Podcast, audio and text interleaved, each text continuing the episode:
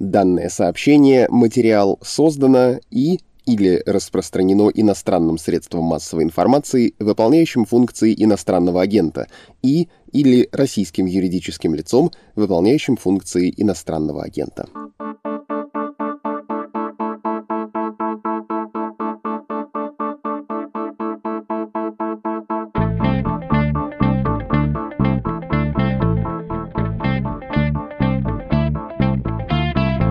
Здравствуйте, у микрофона Владислав Горин. Это «Медуза» и ее подкаст «Что случилось?». Он посвящен новостям, которые долго остаются важными. Компартия Китая разрешила китайским семьям иметь до трех детей.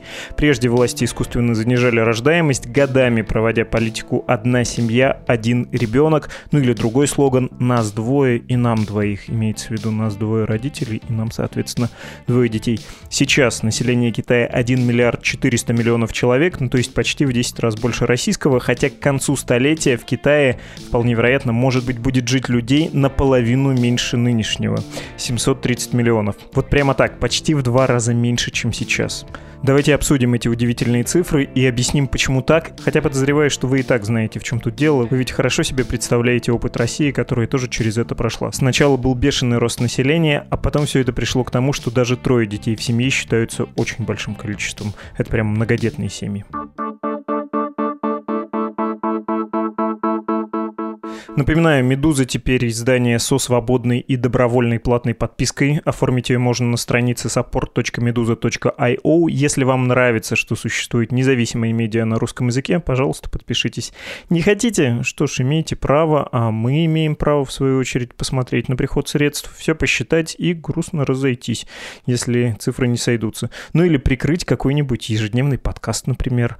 И да, вы все верно поняли, от просьб я понемногу перехожу к шантажу, как когда говорю о донатах. Но что поделать. Пока я не скатился окончательно, давайте займемся выпуском. Поговорим про Китай, демографию, расхотевшее размножаться человечество. Елена Баженова, ведущий научный сотрудник Центра политических исследований и прогнозов. Елена Степановна, здравствуйте. Добрый день. Предлагаю сперва поговорить про повод, по которому мы собрались, про Китай. Сегодня стало известно, что там а, партии и правительство сняли ограничения на количество детей в семьях. До трех сейчас можно заводить. Есть объяснение, почему это сделано. Недавно была перепись в Китае, она показала, что рождаемость там не очень большая. Есть цифра фертильности 1,3 ребенка на женщину. Ну, то есть это примерно как в Германии Германии, и по-простому, если объяснять, то чтобы родилось 4 младенчика, нужно, чтобы даже не 3, а 4 среднестатистических сферических китаянок э, прошли через роды. И такой показатель фертильности фиксируется уже несколько лет. Для воспроизводства надо, чтобы было 2 и еще немножечко, да, то есть чтобы население оставалось на том же уровне. Почему в Китае сняли ограничения только сейчас? Потому что давно ведь было понятно, что там вот этот колоссальный трудовой трудовой ресурс молодых, недорогих деревенских девушек и парней, которые обеспечили экономический рост последних десятилетий, что он истощился? А, ну, вы знаете, я сначала хотела бы немножечко вас поправить. Вот этот коэффициент, который вы указали, он очень важный. Одна и три десятых ребенка на одну женщину репродуктивного возраста, вот в течение ее репродуктивного периода. Этот показатель называется правильно коэффициент суммарной рождаемости. И действительно, он э, в Китае стал гораздо более низким по сравнению с э, предыдущими десятилетиями, потому что раньше там было и 4, и, и 5 детей на одну женщину. Сейчас он снизился вот до такой величины. Это результат продуманной политики народонаселения. Но прежде чем вернуться к этому вопросу, к вопросу политики, мне хотелось бы очень коротко озвучить современные показатели экономического развития Китая. Например, что сейчас ВВП Китая составляет около 18% мирового ВВП. Российский для сравнения, дай бог, 2%. Да. Уже в 2019 году ВВП на душу населения Китая впервые превысил отметку 10 тысяч долларов США. Это существенный показатель. По добавленной стоимости обрабатывающей промышленности Китай на протяжении многих лет занимает первое место в мире. Там создана отличная инфраструктура, в частности железных дорог. Протяженность сети высокоскоростных железных дорог Китая превысила 35 тысяч километров. Это две трети общего мирового показателя. А по протяженности скоростных магистралей она превысила 140 тысяч километров. Китай удержит первую позицию. То есть, как мы видим, Китай является одной из крупных экономических мировых мировых держав.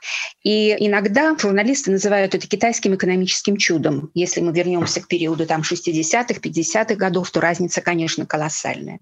Но нужно отметить, что вот эти достижения экономические Китая – в определенной степени связаны с фактором народонаселения. И они были достигнуты благодаря тому, что в течение больше трех десятилетий проводилась политика народонаселения, направленная на ограничение его численности. И если бы этого не произошло, то Китай не смог бы достичь таких высот в экономическом развитии.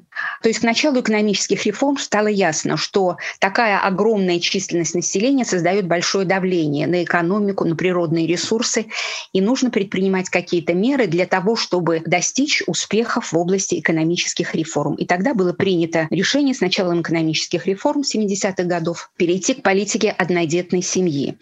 Ну, было понятно, что сразу это было сделать невозможно, нужен был для этого определенный довольно длительный период времени, но все-таки такая цель была поставлена, и она была достигнута. Вот за время проведения политики однодетной семьи, это более 30 лет, было элиминировано по оценкам китайских демографов примерно около 400 миллионов рождений. И вот эти средства, которые были бы направлены на поддержание этого нового населения, были направлены на проведение экономических реформ. И таким образом Китай смог достичь тех экономических высот, которые он достиг к настоящему времени.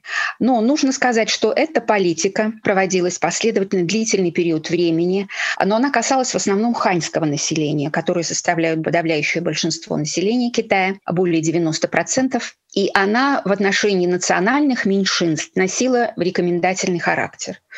То есть вот эти нормы не касались нацменьшинств, народностей многочисленных, которые проживают в Китае.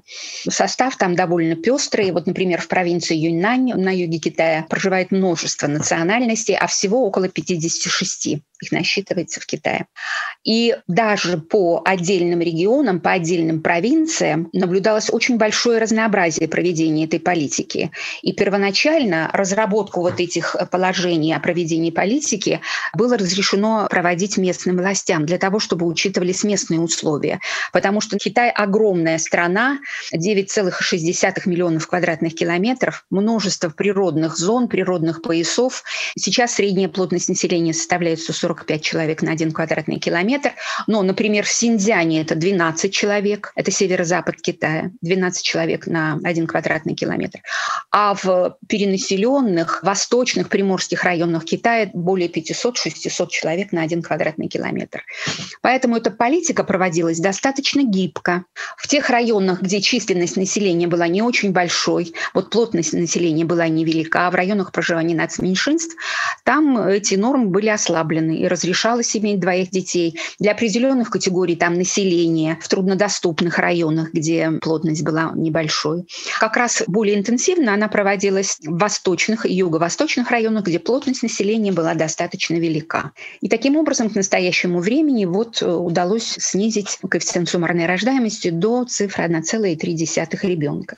Ну, то есть можно сказать, что в целом вот это, может быть, не самая гуманная политика ограничения рождаемости сработала. Во всяком случае, она достигла своей цели. Но там ведь были и проблемы. Даже человек не очень сведущий, такой как я, знает про то, что там сформировался половой дисбаланс. Очень много мальчиков, очень мало девочек. И миллионы, может быть, даже мальчиков никогда не найдут себе невесту. Ну, просто потому что увидел папа или там папа с мамой увидели на анализах, что будет девочка, и решили сделать аборт, попробовать еще, чтобы родился мальчик, потому что мальчик позаботится о своих стариках-родителях. И вот, ну, принципиально важно в семье с традициями, чтобы был именно первенец, а не первенец девочка. Что насчет проблем, которые были вызваны политикой ограничения рождаемости? Ну, это действительно проблема, но это не такая безбрежная проблема. Нужно сказать, что к настоящему времени половая структура становится все лучше и лучше. Во-первых, в те годы, когда проводилась эта политика однодетной семьи, еще были сильны такие традиционные представления о том, что мальчик обязательно должен быть в семье, потому что, согласно вот буддийским традициям, именно мальчик делает обряды поклонения предкам, и когда рождается сын, то именно он должен заботиться о пожилых родителях. Поэтому это было так важно. Сейчас уже эти нормы уходят в прошлое, потому что сейчас уже материальная обеспеченность совершенно другая, и к девочкам другое отношение. И поэтому постепенно, постепенно выправляются эти нормы. И если раньше это было, например, 111, 115, то сейчас, вот я смотрю в материалы переписи 2020 года, 105. 105-0,7.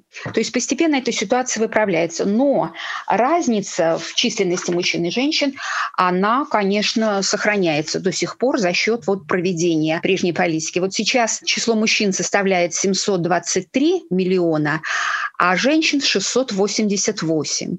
То есть там получается разница чуть меньше 40 миллионов. При общей численности населения Китая, вот по данной последней переписи, 1 миллиард 411 миллионов человек.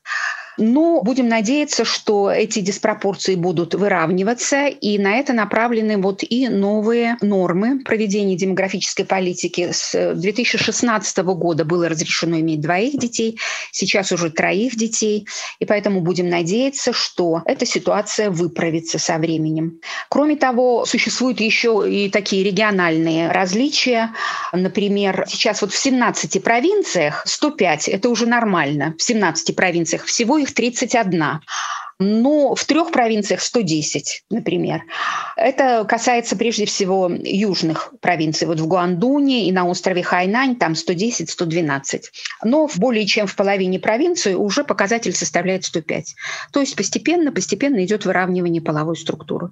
Будем надеяться, что придем к оптимистичному результату. На всякий случай уточню, 100 – это абсолютный баланс. Это когда один к одному.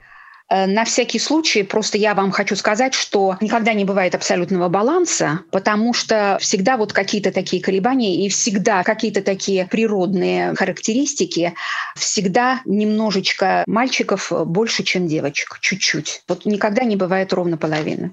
Это природный фактор. Давайте попробуем объяснить. Я по-простому, а вы по-умному. Почему так случилось? Почему упала рождаемость в Китае? Наверное, от того, что Китай все-таки все-таки перешел от традиционного общества, от деревенского, сельского к городскому, занятому в индустрии и сфере услуг. И тут, понятно, несколько важнейших факторов влияют на рождаемость. В городе, если ты живешь, ребенок тебе уже не помощник, в деревне он помощник очень быстро, в городе он обуза, в городе вообще всю историю человечества детей не очень много рождалось, города скорее места, где собираются люди, а не где люди воспроизводятся и откуда уезжают. Во-вторых, образование, конечно, женщины и мужчины теперь точно уверены, как именно появляются дети, как отделить зачатие от секса, почему это можно регулировать, как это можно регулировать, и почему это не развлечение, чем еще можно заняться. Ну и в-третьих, эмансипация. Конечно, женщины могут не хотеть и не рожать. На протяжении столетий вообще женщин не особенно-то спрашивали, хотят, не хотят, чем они хотят заниматься, вообще чего планируют делать. Ну, в общем, у мужчины тоже часто выбора не было. Делаешь карьеру в сельском хозяйстве, женщина делает э, карьеру в домашней работе, а дети родятся сами по себе. Ну и, понятно, с 60-х годов во всем мире женщины взяли в свои руки контрацепцию. Это больше не прерогатива мужчины, да, благодаря оральным контрацептивам. Вот это основные причины. Поэтому стала снижаться рождаемость, плюс, конечно, политика государства. Совершенно согласна с вами. Для Китая характерны те же тенденции урбанизации модернизации, что и для всего мира. И это очень влияет на желание семьи иметь детей, на желание женщины иметь детей.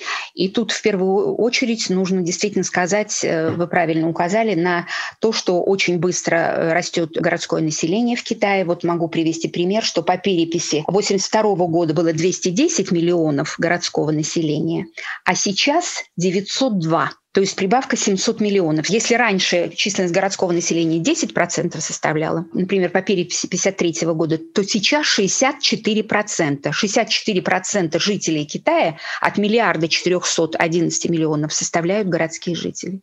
А у них, конечно, совершенно другие представления о рождаемости, о числе желаемых детей. Они нацелены на то, чтобы сделать карьеру, чтобы получить образование. Кстати, уровень образования очень быстро растет в Китае. Поэтому Поэтому все эти процессы, конечно, влияют на тенденции рождаемости.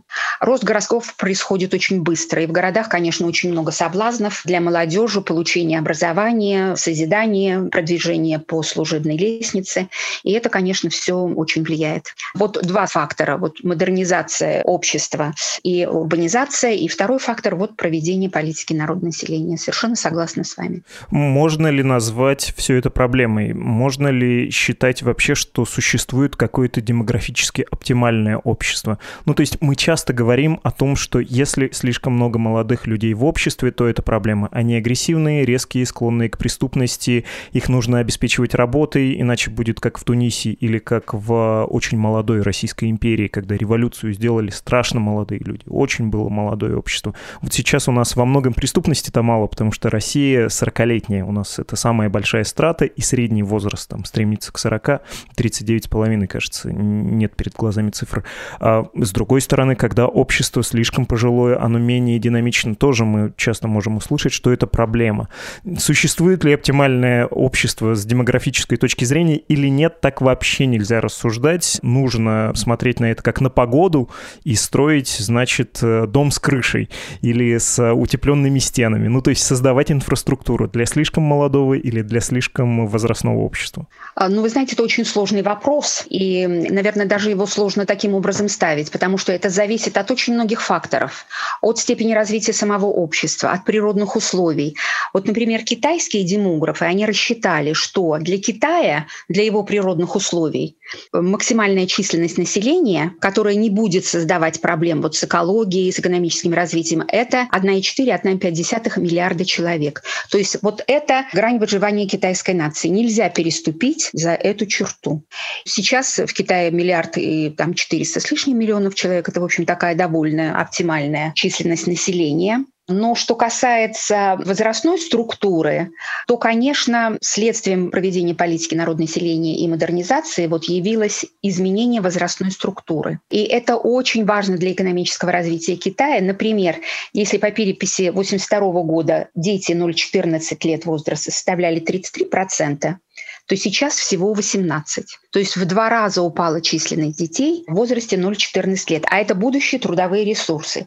И в то же время Китай вступил уже давно в полосу старения населения по классификации Организации Объединенных Наций. Стареющим уже считается население, где число жителей старше 60 лет составляет более 10%. А в Китае сейчас свыше 60 лет 18,7%. Это, в общем, довольно значительная величина. Особенно если перевести это в миллионы. И из них свыше 65 лет 13,5 миллионов. Тут возникает еще один вопрос. Вот это растущее, стареющее население, растущее по численности, его надо поддерживать материально. А для этого должна быть создана очень хорошо отлаженная система социального обеспечения. Она в Китае находится в процессе становления, но очень быстро развивается, потому что китайское руководство прекрасно понимает все сложности вот этой ситуации. И очень быстро развивается система пенсионного обеспечения, система социальной поддержки пожилых людей. Вот я неоднократно слышала по телевидению такие заявления наших политиков, не стремящихся как следует проникнуться теми реалиями, которые существуют в Китае, что Китай достиг таких экономических высот, потому что там нет системы социального обеспечения населения. На самом деле это глубоко не так. Это неверно, потому что система пенсионного обеспечения в Китае существует со времени образования КНР 1949 года. И она начинала развиваться по советскому образцу, то есть уже в 50-е годы после образования КНР система пенсионного обеспечения была создана, и она касалась государственных рабочих и служащих. Но с начала проведения экономических реформ она стала развиваться на другие слои населения, приобретать самые различные формы, изучались формы пенсионного обеспечения в других странах. И самое главное, она стала развиваться в сторону сельского населения. Вот огромные массы сельского населения тоже стали получать социальные пособия, причем формы тоже разнообразные. Если это очень бедные слои населения не получали государственную поддержку до уровня прожиточного прожиточного минимума регионального. Если они участвовали там в каких-то поселковых предприятиях, часть э, в пенсионный фонд вносил сам работник, часть какую-то определенную работодатель и часть местные власти. Таким образом, до сих пор идет развитие системы социального обеспечения и системы медицинского обеспечения. Сейчас уже более 95% населения Китая, этого огромного демографического конгломерата, обеспечено обязательным медицинским страхованием. И эта система будет развиваться и далее. Поставлена задача построения среднезажиточного общества в Китае, одним из элементов которого является полное обеспечение всего населения Китая социальными пособиями, пенсиями, социальная помощь и развитие сети социального обслуживания пожилых людей. Я хотел как раз про это спросить, потому что лозунги многих последних лет в Китае — гармонизация нашего общества. Да, мы пережили большой подъем, в том числе благодаря трудовым ресурсам, благодаря тому, что у нас было много молодых людей, не было возрастных вот этого навеса, который не помогает экономическому росту. А сейчас мы должны быть более экологичными, быть более социальными по отношению к работникам, быть более социальным в пенсионном медицинском обеспечении. Но насколько китайская система экономическая все-таки приспособлена к тому, что население страны входит в другое качество, что оно становится более возрастным? Насколько это большой вызов для вот этой громадины китайской экономической машины? Вы знаете, пока еще нет каких-то серьезных драматических моментов в этом. Потому что вот по материалам последней переписи трудоспособное население в возрасте 15-50 лет сейчас составляет 894 миллиона человек. 253 – это дети, и 264 – это пожилые люди. Поэтому пока еще драматических моментов нет. Но для того, чтобы это все предвидеть, и проводится политика увеличения числа детей в семье сейчас. Для того, чтобы скорректировать, чтобы увеличить вот эту детскую часть 0-14 лет, и для того, чтобы скорректировать быстрое старение населения, чтобы оно как бы происходило медленнее, чтобы у государства было время построить систему социального обеспечения для пожилых людей. Но тут еще нужно важный такой фактор иметь в виду, что сейчас средняя продолжительность жизни населения в Китае составляет 77,3 года. Очень высокая продолжительность жизни. В то время как э, в 50-е годы это было там 38-40 лет средняя продолжительность жизни. Сейчас она увеличилась почти вдвое. За счет этого тоже увеличивается когорта пожилых людей. Нарастает, как говорят в Китае, очень поэтично, волна серебряных волос. Так они называют эти процессы. Действительно очень красиво. Вы знаете, я всю жизнь, я сейчас понял, я всю жизнь прожил в реальности, где Китай — это миллиардная страна. И помню, как ты читал книжку 60-х годов советскую, когда СССР как раз с КНР поссорились и обзывали друг друга ревизионистами и даже перерожденцами. И там были примерно такие слова. Вот, мол, в Китае не туда ведет э, переродившаяся партия почти 600-миллионный народ. И я подумал, господи, давно ли это было 600 миллионов? Ну, вообще сравнительно недавно по историческим меркам. Миллиард они прошли в 80-е годы.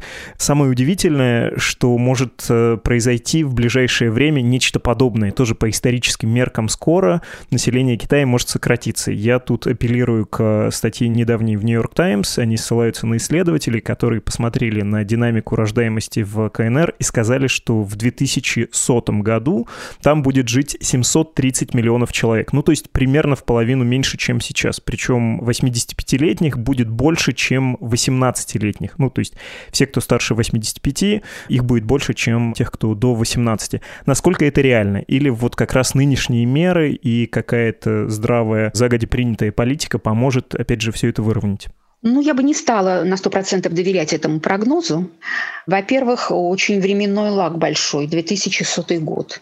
А во-вторых, вы совершенно правы. В Китае тоже существует разветвленная сеть демографических институтов, всевозможных управлений Министерства здравоохранения, которые следят за этой ситуацией. Не только в общем целом для населения Китая, но очень тщательно по регионам и по отдельным провинциям. И поэтому я думаю, что китайские ученые, демографы, они заранее позаботятся об этой ситуации и дадут нужные сигналы правительству, какую политику нужно проводить, чтобы достичь оптимальной численности численности населения, и чтобы пожилое население не превалировало над молодым на численность населения трудоспособного возраста. Я думаю, что эта политика будет достаточно продуманной, и численность населения будет оптимальной для тех природных условий, которые существуют в Китае и которые они постараются сохранить. Сейчас очень огромное внимание в Китае уделяется вот экологическим проблемам, поэтому я думаю, что не нужно драматизировать эту ситуацию. Хотя все возможно. А как можно стимулировать рождаемость, если у тебя страна не то первого, не то второго мира? Мы тут с Китаем очень похожи. И если у тебя люди живут не в деревнях, не пазут э, скот и не пашут в поле, то, кажется, у тебя есть большие проблемы с тем, чтобы регулировать рождаемость, подстегнуть людей рожать. Ну, в российских декорациях это выглядит следующим образом. Куда нам второго маленького в нашу ипотечную двушку в районе с названием Спальниково-панельное какое-нибудь? В мегаполисе, в любом российском. В Китае, я полагаю, примерно то же самое. Ну, то есть понятно, что если у тебя достаточно обеспеченная страна, страна первого мира, типа Германии, ты, наверное, можешь благодаря социальному обеспечению, каким-то выплатам и усиленному декрету это регулировать. Вот у Германии совсем недавно был китайский коэффициент рождаемости 1,3, сейчас 1,5, 1,54 даже точнее. Они это подняли чуть-чуть таким образом. У Китая, кажется, нет таких ресурсов, равно как и у России? Или есть? Вы знаете, да, действительно. Вы упомянули, когда Россию, тут большое э, значение имеет материальный фактор, в общем-то, бедность нашего населения. 20% населения живет за чертой бедности, вы знаете. И острая нехватка жилья. Вот для того, чтобы молодой семье завести свое жилье, трудности непреодолимы. Ипотеки. А в Китае эта проблема уже не стоит. Там огромный бум строительный, строится невероятное количество жилья, и практически все молодые семьи могут быть обеспечены отдельной квартирой. По производству цемента Китай занимает первое место в мире. Жилья строится невероятно много. Вы просто себе не можете представить, как много. Мы по характеру работы бываем в Китае. И вот до ковида э, два-три раза в год мы приезжали в Китай на конференции, на совместные проекты с китайскими исследователями. И я, например, сама посетила 28 провинций из 31 в разные годы, некоторые по нескольку раз. Поэтому у меня есть представление о том, что происходит в Китае и как там идут экономические реформы. Нужно сказать, что материальный уровень вообще населения растет очень быстро. Средняя зарплата по всему Китаю, вот 1,4 миллиарда человек сейчас выше, чем в России. Она составляет около 56 тысяч рублей, но это вот усредненный такой показатель показатель. И вообще доходы растут очень быстро. И там достаточно высокие пенсии. То есть родители могут помогать детям купить квартиру, и это не является проблемой. Вы знаете, я могу просто привести вот такой вот бытовой пример. Мы во время командировки просто вот так случайно совершенно познакомились и зашли к семье учителей. Пожилая семейная пара. Жена учитель начальных классов, а муж преподавал математику. Вот у нее пенсия сейчас 49 тысяч рублей. У них прекрасная трехкомнатная квартира но они ее получили давно уже. У них двое детей, и дети уже живут отдельно, и у них свои квартиры, нет жилищной проблемы. И вот эти бабушка и дедушка уже купили квартиру своему одному внуку, и сейчас откладывают на квартиру другому внуку. Но это пример довольно типичный для городской семьи в Китае. Достаточно высокие заработные платы сейчас в городах, и приобретение квартиры не является проблемой. А другое дело, что вот стремление там получать образование дополнительное, продвигаться по служебной лестнице, и уже изменение менталитета в отношении рождаемости. Немножко другие, видите, здесь ориентиры.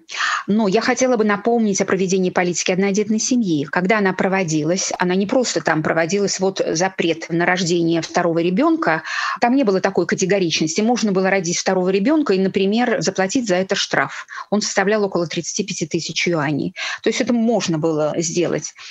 Но в то время очень много было льгот для родителей с одним ребенком. То есть трудоустройство, если там терял работу, в первую очередь были обеспечены работой родителей одного ребенка. В первую очередь в детский сад. Лучшие школы, всевозможные пособия, и это создавало такие вот ориентиры, что было очень привлекательным в то время. И сейчас, если будет нужно, китайское правительство выстроит такую же систему ориентиров.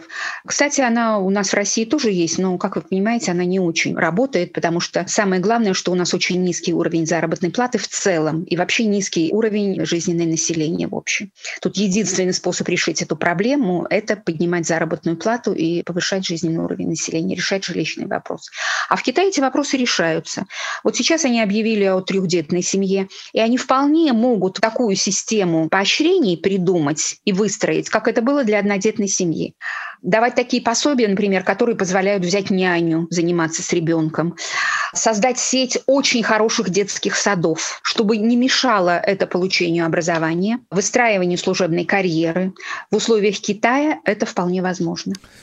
А, не хочется завидовать Китаю, потому что хочется верить, что можно и менее жесткой да, системой. Знаете, нам иногда приходится, когда мы туда приезжаем, когда все это видим, то, конечно, различается у нас очень большие различия по жизненному уровню. Понятно. Ну, главный урок из всей этой истории, что нужно нам заняться больше Россией и, видимо, на нее больше смотреть, а не завидовать Китаю и не беспокоиться за него. Они сами разберутся, и вот этот э, показатель полтора миллиарда оптимизации оптимальный для них, они удержат. Конечно, конечно, я с вами совершенно согласна. Просто мы делаем вывод, что Китай в отношении населения проводит разумную политику, которая соответствует экономическим целям, поставленным построению среднезажиточного общества, как они говорят, общество Сяокан.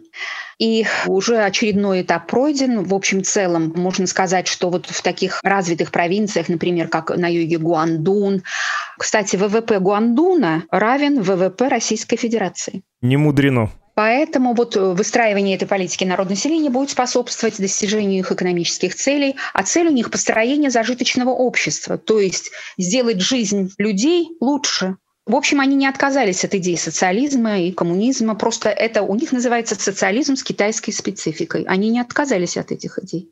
Просто они их осуществляют в соответствии с теми условиями, которые сложились в их стране. Понятно. Спасибо гигантское, Елена Степановна. Елена Баженова, ведущий научный сотрудник Центра политических исследований и прогнозов. Вам спасибо огромное за внимание. Всего самого доброго.